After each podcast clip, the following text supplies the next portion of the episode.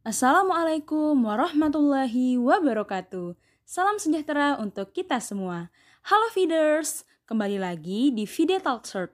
Perkenalkan, nama saya Bella Aprilianti dari Prodi Pendidikan Guru Sekolah Dasar Fakultas Ilmu Pendidikan Universitas Negeri Jakarta.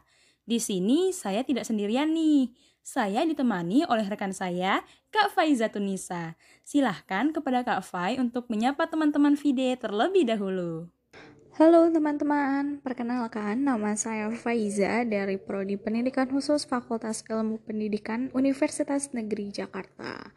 Salam kenal semuanya. Oke, oh iya, apa kabar nih teman-teman semua? Semoga teman-teman selalu dalam keadaan sehat ya.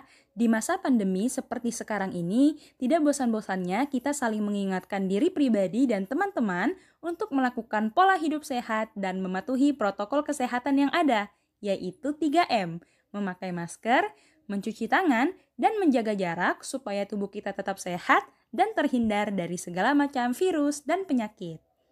Nah, teman-teman, jika di podcast sebelumnya teman-teman sudah membahas tentang isu perkuliahan daring bersama Holid dan Diana, pada podcast kali ini kita akan membahas tentang hal yang cukup krusial dalam dunia pendidikan Indonesia. Kira-kira teman-teman tahu tidak kita akan bahas apa? Wah, kayaknya sudah kelihatan nih dari judulnya. Ya, kita akan membahas tentang kurikulum pendidikan Indonesia. Di podcast ini juga kita akan sedikit membahas tentang kurikulum darurat yang sedang diterapkan di masa pandemi ini. Membahas tentang kurikulum pendidikan Indonesia, pasti Kak Fai dan teman-teman sudah tidak asing lagi ya mendengar kata kurikulum. Menurut Kak Fai sendiri, apa sih kurikulum itu? Oke, pada kesempatan kali ini kita akan membahas tentang kurikulum. Sebenarnya kurikulum itu apa sih? Kenapa ganti-ganti terus kurikulumnya? Lalu kurikulum itu berasal dari bahasa apa sih? Oke, kita mengulas dari bahas segi bahasa dulu ya. Jadi kurikulum itu berasal dari bahasa Latin atau bahasa Yunani, itu kurir yang artinya pelari, dan kurere yang artinya tempat berpacu atau tempat pacuan. Jadi dapat kita simpulkan bahwa kurikulum secara bahasa artinya jarak yang ditempuh oleh seorang pelari dari garis start sampai garis finish untuk mendapatkan suatu medali atau hadiah. Nah, kalau di Indonesia sendiri kurikulum itu menurut Undang-Undang Nomor 20 Tahun 2003 artinya seperangkat rencana dan pengaturan tentang tujuan, isi materi sampai metode pembelajaran yang digunakan sebagai pedoman dalam pelaksanaan kegiatan pembelajaran guna mencapai tujuan pendidikan nasional. Tadi di awal saya katakan bahwa membahas kurikulum itu menarik. Kenapa menarik? Karena Kurikulum itu menurut saya jantungnya pendidikan. Jadi kualitas pendidikan di suatu negara itu dapat ditentukan dari kurikulumnya. Maksudnya ya memang sih ya kalau hasil itu pasti dilihat dari output. Tapi kan untuk menghasilkan output itu, output itu terbentuknya tuh dari mana ya? Kuncinya dari kurikulum. Ibaratnya dasar ya dasarnya dari pendidikan di suatu negara itu adalah kurikulum. Karena kurikulum mem memuat perangkat-perangkat pembelajaran atau rencana-rencana atau rancangan-rancangan pembelajaran seperti RPP, silabus, ada RPPH untuk TK PAUD dan ada PPI untuk SLB, program pembelajaran individual dan macam-macam lagi. Nah, itu tuh yang mengarahkan guru untuk mengajar jadi kalau guru mengajar tanpa kurikul uh, tanpa rancangan gitu kan sebelumnya ya kalau baru mengajar pasti akan tergagap-gagap gitu kan kayak mau harus ngajarin apa ini ke muridnya seperti itu. Dan kurikulum ini dirancang sesuai dengan falsafah negara. Kalau kita kan ada Pancasila ya jadi kurikulum itu disusun sesuai dengan nilai-nilai Pancasila seperti itu. Makanya kan ada pendidikan karakter ya di kurikulum 2013 nah dari situ dari falsafah negara tersebut terjadi terciptalah kurikulum dan kurikulum itu juga disesuaikan dengan zaman gitu kan. Karena kita kalau pendidikan kan berlangsung setiap saat ya terus menerus. Jadi harus menyesuaikan dengan zaman gitu. Sekarang udah zaman revolusi industri mau 5.0 kan dan era society 5.0 nah berarti poin-poin di dalam kurikulum itu harus disesuaikan karena kan pasti uh, subjek kita kan anak-anak ya anak-anak. Dari usia kan wajib belajar itu 12 tahun dari SD sampai SMA gitu kan. Pasti mereka tuh menjadi generasi yang selalu up to date lah ya tentang dunia masa kini. Jadi ya pembelajarannya pun harus disesuaikan gitu. Untuk lebih lanjutnya mungkin kita bisa bahas di uh, setelah ini kali ya untuk uh, segmen lain mungkin ya. Wah Berarti secara singkatnya, kurikulum itu merupakan sekumpulan mata pelajaran yang berada dalam suatu institusi pendidikan untuk mengarahkan proses belajar mengajar agar berjalan dengan baik dan teratur ya tentunya. Nah, selain untuk menciptakan proses pembelajaran yang baik dan teratur, kira-kira apa saja sih Kak tujuan dibentuknya kurikulum dan manfaat yang diperoleh baik bagi guru, sekolah, dan mungkin masyarakat dari adanya kurikulum ini? Oke, kalau ngomongin tujuan dari kurikulum sendiri ya. Kalau kurikulum itu tadi udah disinggung tujuannya adalah untuk mencapai tujuan pendidikan nasional yang ada di dalam undang-undang itu kalau versi Indonesia ya dan sebenarnya kurikulum sendiri itu dibuat dibentuk itu untuk menjadi pedoman bagi guru dan tenaga pendidik lainnya dalam mengajar siswa atau peserta didik. Dan pada prinsipnya sih, setiap inovasi itu pasti memiliki tujuan dan manfaat yang tertentu ya. Pasti tujuannya itu buat hal-hal yang baik gitu kan. Dan kurikulum itu juga memuat harapan-harapan. Nanti itu generasi-generasi bangsa Indonesia tuh mau seperti apa gitu kan. Makanya sekarang kalau kita ini sebagai mahasiswa ya kurikulum mahasiswa mungkin ya. Lagi digalakkan SDGs gitu kan. Ya fungsinya apa gitu kan. Tujuannya apa? Tujuan sorry bukan fungsi tujuan. Tujuannya ya untuk mencapai Indonesia emas gitu kan di 2045 nanti ada bonus demografi dan sebagainya macam. Ya kurang lebih tujuannya seperti itu. Kemudian tujuan pasti uh, temenan sama manfaat ya. Kalau ada tujuan pasti ada manfaat oke. Okay manfaat kurikulum bagi guru tuh apa sih gitu kan. Tadi udah saya singgung bahwa manfaat bagi guru yaitu sebagai pedoman mereka dalam mengajar. Karena kalau kita mengajar tanpa rencana ya sama aja bohong kayak kayak kita aja setiap hari gitu kan. Bangun buka mata pasti ada rencana gitu kan. Oh hari ini mau mau ngelakuin ini mau ngelakuin itu dan sebagainya. Walaupun ada yang bilang ah tapi uh, sehari-hari gue biasa aja gitu ngelakuin kondisi yang ngelakuin aktivitas seperti biasa aja gitu. Tapi kan dia dia di awal sebelum aktivitas itu berubah menjadi kebiasaan pasti kan ada rencana dulu entah itu kebia uh, awalnya dibentuk di sekolah atau di rumah gitu kan pasti aktivitas-aktivitas itu atau kebiasaan-kebiasaan itu tercipta dari sebuah rencana gitu. Hari ini gue berencana mau ngelakuin A B C dan D gitu. Dan seterusnya pun dengan kurikulum seperti itu. Lalu bagi instansi itu apa sih? Bagi sekolah manfaatnya itu apa gitu.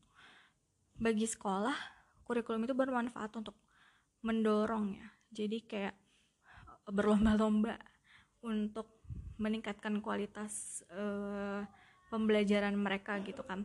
Kurikulum itu kan kurikulum nasional berarti berlaku untuk seluruh Indonesia. Nah tapi kan disederhanakan oleh sekolah disesuaikan dengan kondisi peserta didiknya. Nah oleh karena itu sekolah dengan adanya kurikulum sekolah menjadi uh, apa ya kompetitif gitu kan dalam menyediakan layanan pendidikan yang terbaik gitu. Entah dari uh, guru atau dari peserta didik. Entah uh, bagaimana cara sekolah meningkatkan profesionalisme guru atau bagaimana cara sekolah meningkatkan mood kualitas dari siswanya dari segi pembelajaran ya media pembelajaran dari uh, fasilitas dan misalnya ada ekskul ekskul gitu kan sangat membantu dalam kemampuan soft skill ya gitu terus bagi masyarakat apa sih manfaat kurikulum? Ya bagi masyarakat kurikulum dapat digunakan sebagai pedoman dan bisa dibilang standar bagi orang tua ya. Jadi orang tua tahu oh e, jadi itu di sekolah atau di sekolah nih anak gue tuh di, diajarin seperti ini gitu kan. Jadi orang tua dapat memantau proses pembelajaran anak gitu di sekolah udah sesuai atau belum seperti itu. Dan orang tua juga mungkin bisa memberikan kritik gitu kan. Sekarang udah zamannya medsos gitu kan. Kadang cuitan di tweet aja tuh bisa langsung viral. Terus mungkin itu lebih mudah ya untuk direspon gitu kan. Daripada kita mengirimkan surat atau melalui ngomong ke guru atau ke kepala sekolah. Mungkin agak susah gitu. Jadi harus viral dulu baru didengar sama pemerintah Wah, berarti manfaat yang dihasilkan dari adanya kurikulum ini merata ya kak? Bukan hanya dirasakan oleh instansi pendidikan saja, namun juga melibatkan masyarakat di dalamnya. Saya juga setuju dengan yang disampaikan oleh Kak Fai, bahwasanya kurikulum itu dapat digunakan sebagai pedoman atau acuan untuk merancang, melaksanakan, dan mengevaluasi hasil kegiatan pembelajaran karena pada kurikulum sendiri terdapat lima komponen utama, yaitu tujuan, materi, strategi pembelajaran, organisasi kurikulum, dan evaluasi yang mana kelima komponen tersebut memiliki keterkaitan yang erat dan tidak bisa dipisahkan. Oke, menarik nih ya kita membahas kurikulum bersama Kak Faiza ini. Mungkin sekarang kita bakal lanjut pada pembahasan kurikulum di Indonesia sendiri nih, yang sampai tahun 2021 ini sudah melakukan banyak sekali perubahan. Nah, pertanyaannya, seberapa menarik sih kurikulum Indonesia ini di mata Kak Faiza sendiri? Dan apakah perubahan-perubahan yang terjadi di kurikulum Indonesia ini selalu berdampak baik gitu loh untuk pendidikan Indonesia? Oke. Menariknya itu kurikulum di Indonesia tuh kok dilihat-lihat berubah terus ya dari 1947 sampai 2013 ya. Jadi udah ada berapa kali itu pertama kan 1945 47 1 2 3 4 5 6 7 8 9 10 kurang lebih 10 kali pergantian kurikulum di Indonesia. Dan waktu itu saya pernah bertanya kepada seorang dosen. Saya nanya sebenarnya pergantian kurikulum itu baik atau enggak sih gitu kan? Baik atau buruk. Lalu beliau menjawab tergantung kita melihat dari mana gitu ya. Di satu sisi kurikulum itu memang harus menyesuaikan dengan zaman. Tapi kalau misalnya diganti terus menerus tanpa alasan yang jelas nah itu yang menjadi masalah jangan setiap ganti menteri ganti kurikulum gitu kan tanpa urgensi yang jelas gitu kalau dan yang bikin saya rasa itu kayak misal di kurikulum 2013 revisi 2015, revisi 2017, 2019 gitu kan banyak banget revisinya. Memang sih bagus ya untuk membuat inovasi atau kalau di apa namanya di budaya Jepang itu namanya kaizen. Jadi selalu membuat inovasi satu pembaruan setiap harinya gitu. Cuman ya nggak gitu juga kadang misalnya nih kan di revisi kurikulum terus revisi buku. Nah itu yang kadang menjadi masalah gitu kan di sekolah negeri ini yang pernah saya alami. Revisi buku tapi bukunya belum mencukupi gitu kan. Misalnya tidak terdistribusikan dengan baik gitu. Kayak di sekolah saya waktu itu ada salah satu buku buku PKN kalau nggak salah nggak cukup nih untuk sejumlah siswa gitu untuk satu angkatan. Makanya satu buku untuk berdua gitu. Jadi kan kita nggak bisa belajar dengan maksimal gitu. E, bukunya ditinggal di di kelas gitu atau misalnya gantian itu kan jadi belajarnya tidak maksimal. Kalau lagi mau ulangan gimana gitu. Nah ini juga sih yang ngomongin tentang ulangan. Oh oke okay deh kita selesain dulu tadi. Uh, gonta-ganti kurikulum tuh bagus apa enggak ya tadi ya udah di saya saya mena, ingin menekankan kembali bahwa ganti kurikulum tuh sebenarnya boleh gitu. Tergantung dengan kondisi masyarakat di suatu negara. Kalau di Jepang setahu saya tuh kurikulumnya nggak ganti-ganti dari dulu. Karena mungkin karakteristik masyarakat mereka dari dulu ya seperti itu gitu. Ada perubahan mungkin uh, perubahan yang baik gitu kan. Nah kurikulum kan itu sebuah pendidikan gitu kan aja pembelajaran ditujukan untuk merubah behavior, merubah tingkah laku dari peserta didik agar menjadi uh, pribadi yang baik atau yang disesuaikan dengan cita-cita bangsa seperti itu.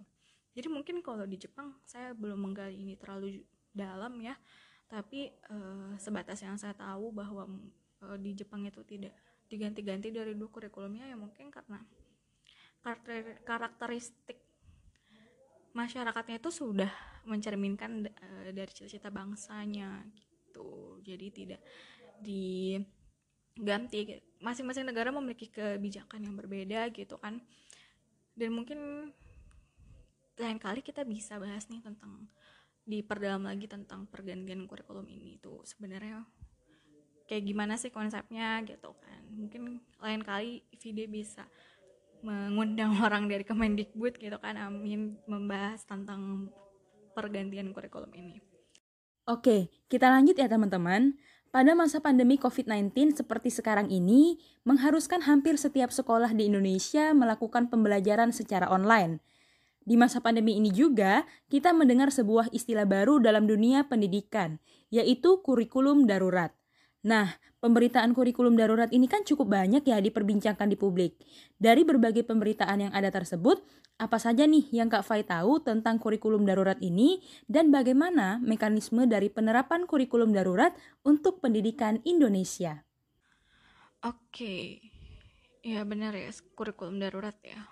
Awal-awal pandemi ada pemberlakuan pemberlakuan kurikulum darurat ini yang saya tahu aja ya sebatas yang saya tahu. Mohon maaf kalau kurang infonya.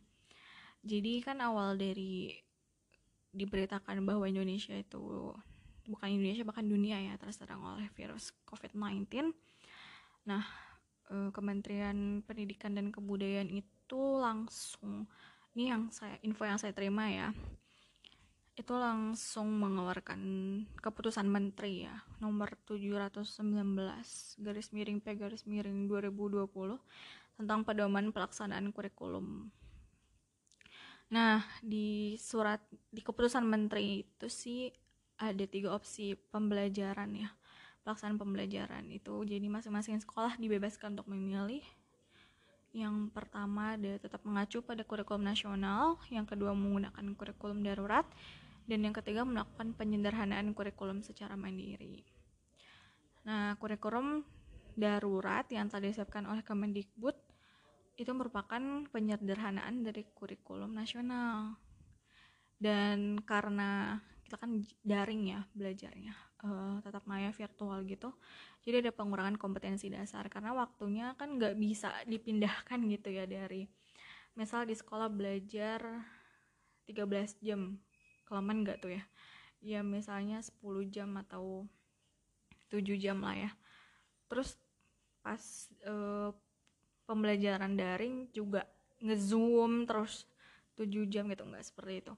Mungkin awal-awal pelaksanaan kurikulum darurat ini masih terjadi mispersepsi ya di antara siswa maupun tenaga pendidik gitu. Waktu saya kuliah semester 2 kan ya ini awal dari pandemi ini itu masih seperti itu jadi zoom sampai dua jam bener-bener sesuai dengan jam kuliah gitu kan. Padahal kan pembelajaran bisa dilakukan secara sinkronus maupun asinkronus gitu kan. Nah alhamdulillah sih sekarang mungkin udah ada sosialisasi yang um, menyeluruh gitu jadi sudah sesuai. Nah kurang tahu nih saya kalau di SD sampai SMA tuh bagaimana ya cuman sepengamatan saya rata-rata menggunakan Google Classroom atau kalau gurunya kreatif membuat channel YouTube terus membuat hmm, media pembelajaran di sana yang menarik gitu.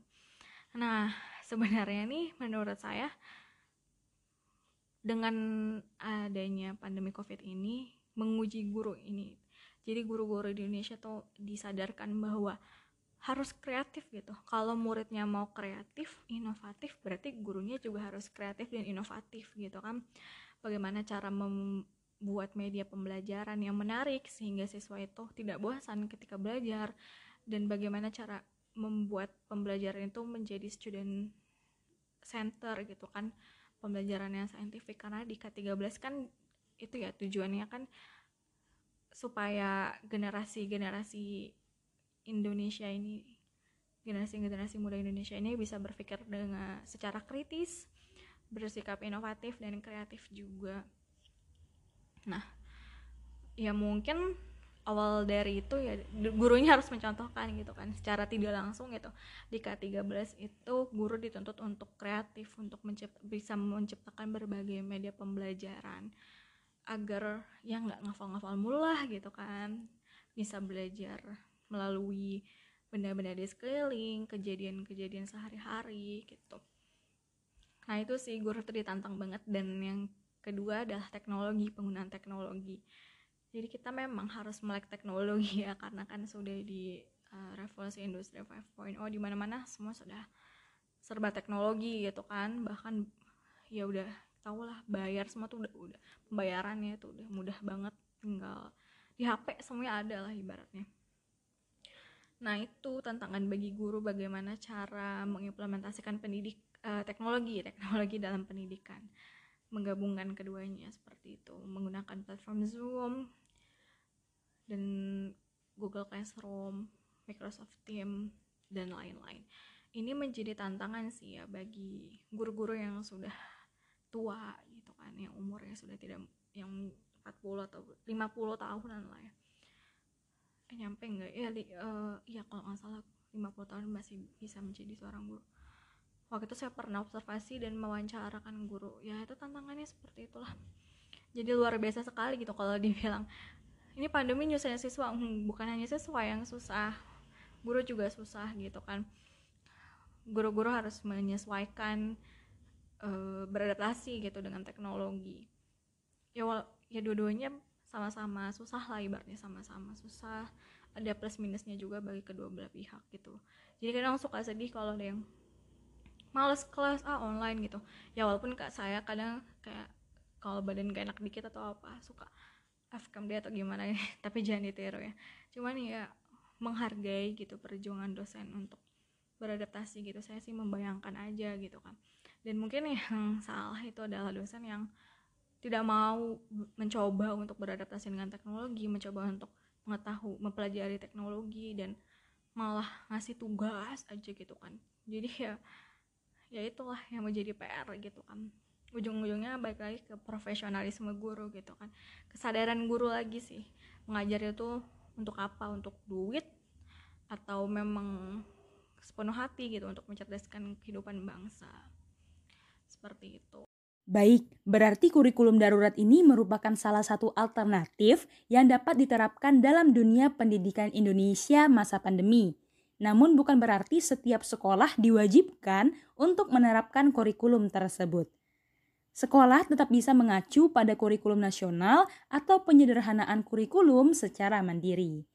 Nah, selanjutnya ini pertanyaan terakhir nih Kak Fai. Menurut Kak Fai, seberapa efektifkah penerapan kurikulum darurat ini mengingat sudah hampir setahun kurikulum ini diterapkan? Kalau ditanya tentang efektif atau enggaknya kurikulum darurat ini, sebenarnya kita bisa melihat ketika nanti udah tidak diterapkan ya. Cuman dari sekarang sih sudah bisa terlihat gitu. Efektif atau tidaknya ya tergantung beda-beda ya di masing-masing daerah maupun di, bahkan di masing-masing sekolah dan bahkan masing-masing guru gitu. Cuman kalau dari sekeliling saya gitu ya sekolah tetangga tetangga-tetangga gitu kan dan ada yang guru ada yang siswa gitu kan mendengar cerita-cerita mereka sepertinya belum efektif gitu. Karena ya ini kita belum guru-gurunya pertama belum melek teknologi dan kedua siswanya udah difasilitasi dengan teknologi kuota dan segala macam malah main game malah bolos yang belajar ibunya bukan siswanya. Nah itu tuh PR banget. Sebenarnya kalau kita tarik benang merahnya itu balik lagi ke diri masing-masing gitu kan. Yang satu misalnya siswa dari sudut pandang siswa mau belajar itu karena apa gitu kan. Cuman karena wajib belajar 12 tahun dari pemerintah atau memang pengen benar-benar menuntut ilmu gitu kan. Terus dari sisi tenaga pendidik mengajar itu mau ngapain gitu kan? Apa makan gaji buta? Ya semoga nggak seperti itu ya. Jadi ini menurut saya waktunya untuk refleksi diri sih uh, benar kayak sebagai pelajar gitu mahasiswa kita belajar mau ngapain. Sebagai guru kita mengajar itu mau ngapain sih tujuannya tuh apa? Balik lagi ke diri masing-masing. Menurut saya ya kalau dia belum efektif gitu. Kadang nih di rumah kan banyak bocah-bocah ya. Waktunya jam pelajaran nih misalkan gurunya udah siap-siap kelas online jam 8 ibu-ibunya tuh nguber-nguber si Fulan belajar belajar sekolah sekolah gitu. Kesadarannya tuh belum ada. Malah main game mulu FF mobile mobile legend apalah itu mohon maaf kalau pengucapannya salah. Jadi ya itu sih paling kuncinya itu di guru ya yang bisa menyetir semua ini guru dan orang tua. Kerjasama antara guru dan orang tua. Nah ini juga ya uh, bahasan yang menarik bahwa sebenarnya selama ini mungkin kan orang tua ibaratnya menitipkan anak di sekolah. Ya benar sih. Cuman kayak banyak kan orang tua tuh tidak peduli dengan uh, proses pembelajaran anak di sekolah. Nah di pandemi ini tuh bisa kita lihat bahwa sebenarnya kerjasama antara orang tua dan guru tuh sangat diperlukan. Kenapa? Karena ya anak pun lebih banyak menghabiskan waktu di rumah kalau misalnya guru udah mengajarkan bla bla bla tapi di rumah juga nggak diulang nggak diterapkan ya buat apa? Seperti itu. Jadi kalau anaknya itu masuk sukses dalam pembelajaran ya anaknya harus disupport harus ada support dari orang tua. Orang tua juga berperan dalam pembelajaran anak. Entah sering komunikasi kalau misalnya tidak sempat tatap muka gitu kan bisa di via WA atau media sosial lainnya menanyakan tentang kondisi anaknya gitu. Dan orang tua juga bisa berperan untuk menyediakan fasilitas untuk anak gitu kan dengan sebaik-baiknya sehingga anak nyaman dalam belajar. Mungkin itu sih ya dari aku. Ya betul. Mungkin masih banyak ya kendala maupun hambatan yang ada dari kurikulum darurat ini. Namun tidak bisa dipungkiri bahwa saat ini langkah tersebut adalah langkah terbaik yang dapat diterapkan di masa pandemi COVID-19 untuk menciptakan pembelajaran yang esensial.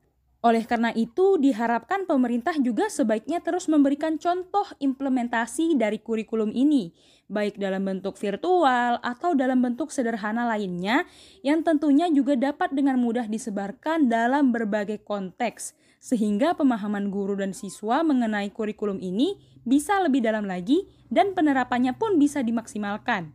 Kemudian, guru juga harus mampu memilah dan memilih materi dan metode penyampaian yang tepat – Intinya, perlu ada koordinasi antara guru, orang tua, maupun sekolah dalam penerapan pembelajaran masa pandemi ini, sehingga kebermaknaan pembelajaran tetap dapat dirasakan oleh siswa walau harus belajar dari rumah. Baik, demikian podcast kali ini. Semoga bermanfaat untuk kita semua. Terima kasih kepada Kak Fai atas kesempatannya. Wassalamualaikum warahmatullahi wabarakatuh, dan sampai jumpa.